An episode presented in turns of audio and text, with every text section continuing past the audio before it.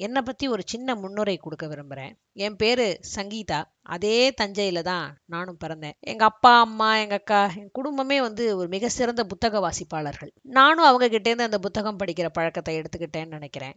அதுலேயும் எங்கள் அப்பா வந்து புத்தக பிரியர்னு சொல்லக்கூடாதுங்க. புத்தக வெறியர்னு சொல்லணும். அப்படி படிப்பார்.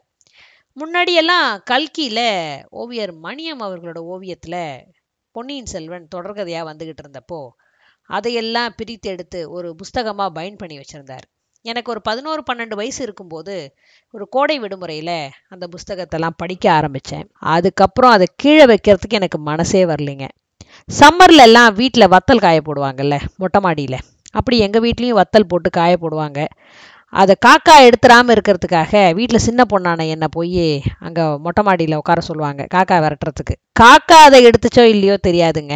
அந்த காஞ்சும் காயாமலும் இருக்க வத்தல் சாப்பிட்றதுக்கு எனக்கு ரொம்ப பிடிக்கும். அதனால் ஒரு தட்டை எடுத்துக்கிட்டு போய் அந்த வத்தல் அதில் பிச்சு பிச்சு எடுத்து போட்டுக்கிட்டு எங்கள் வீட்டு வாட்டர் டேங்க்கு கீழே கொஞ்சம் நிழல் இருக்கும். அதுக்கு அடியில் உட்காந்துக்கிட்டு இந்த கையில் பொன்னியின் செல்வன் இந்த கையில் வத்தல் வச்சுக்கிட்டு சாப்பிட்ற அந்த பீரியட் இருக்கே என்னோட லைஃப்பில் ப்ரெஷியஸ் மூமெண்ட் எதுன்னு கேட்டால் அதுன்னு நான் நிறையா தடவை சொல்லியிருக்கேன். அந்த மாதிரி நின்றுக்கிட்டு படிப்பேன் நடந்து படிப்பேன் உட்காந்து படிப்பேன் சாப்பிடும்போதும் படிப்பேன் மொட்டை மாடியில் படிப்பேன் தூங்குறதுக்கு முன்னாடி படிப்பேன் அதோடையே வளர்ந்தேன்னு சொல்லலாம். பொன்னியின் செல்வனோடையே நான் வளர்ந்தேன்னு சொல்லலாம். இப்படியெல்லாம் அந்த அதில் இருக்கிற கேரக்டர்களாகவே நான் கற்பனை பண்ணி பார்த்துக்குவேன். அதில் இருக்கிற மாதிரியே ஒரு வாழ்க்கை நம்மளும் வாழ்ந்து பார்த்தா எப்படி இருக்குன்னு யோசிச்சுப்பேன். கல்கியோட எழுத்துக்கள் அந்த வாழ்க்கையை அப்படியே நம்ம கண்ணு முன்னாடி கொண்டாந்து நிறுத்திடும். ஸோ இப்படியே அதனோடையே வளர்ந்து வளர்ந்து வளர்ந்ததுனாலையோ என்னமோ எனக்கு தெரியாது. என்ன அதிசயம்னு எனக்கு தெரியாது.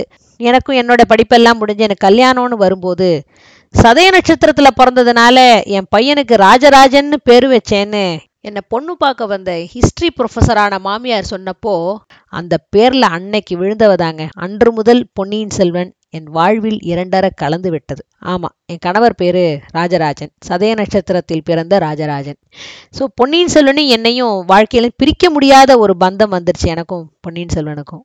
ஸோ அப்படி ஒரு கதையை உங்ககிட்ட பகிர்ந்துக்காம எப்படி நான் இருக்க முடியும்? அதற்கான வாய்ப்பாக இந்த பாட்காஸ்ட்டை எடுத்துக்கிட்டு இந்த யூடியூப்பை எடுத்துக்கிட்டு இன்னைக்கு உங்கள் எல்லார்கிட்டையும் இதை பகிர்ந்துக்கிறதுல எனக்கு ரொம்ப சந்தோஷமாக அதை ஃபீல் பண்ணுறேன்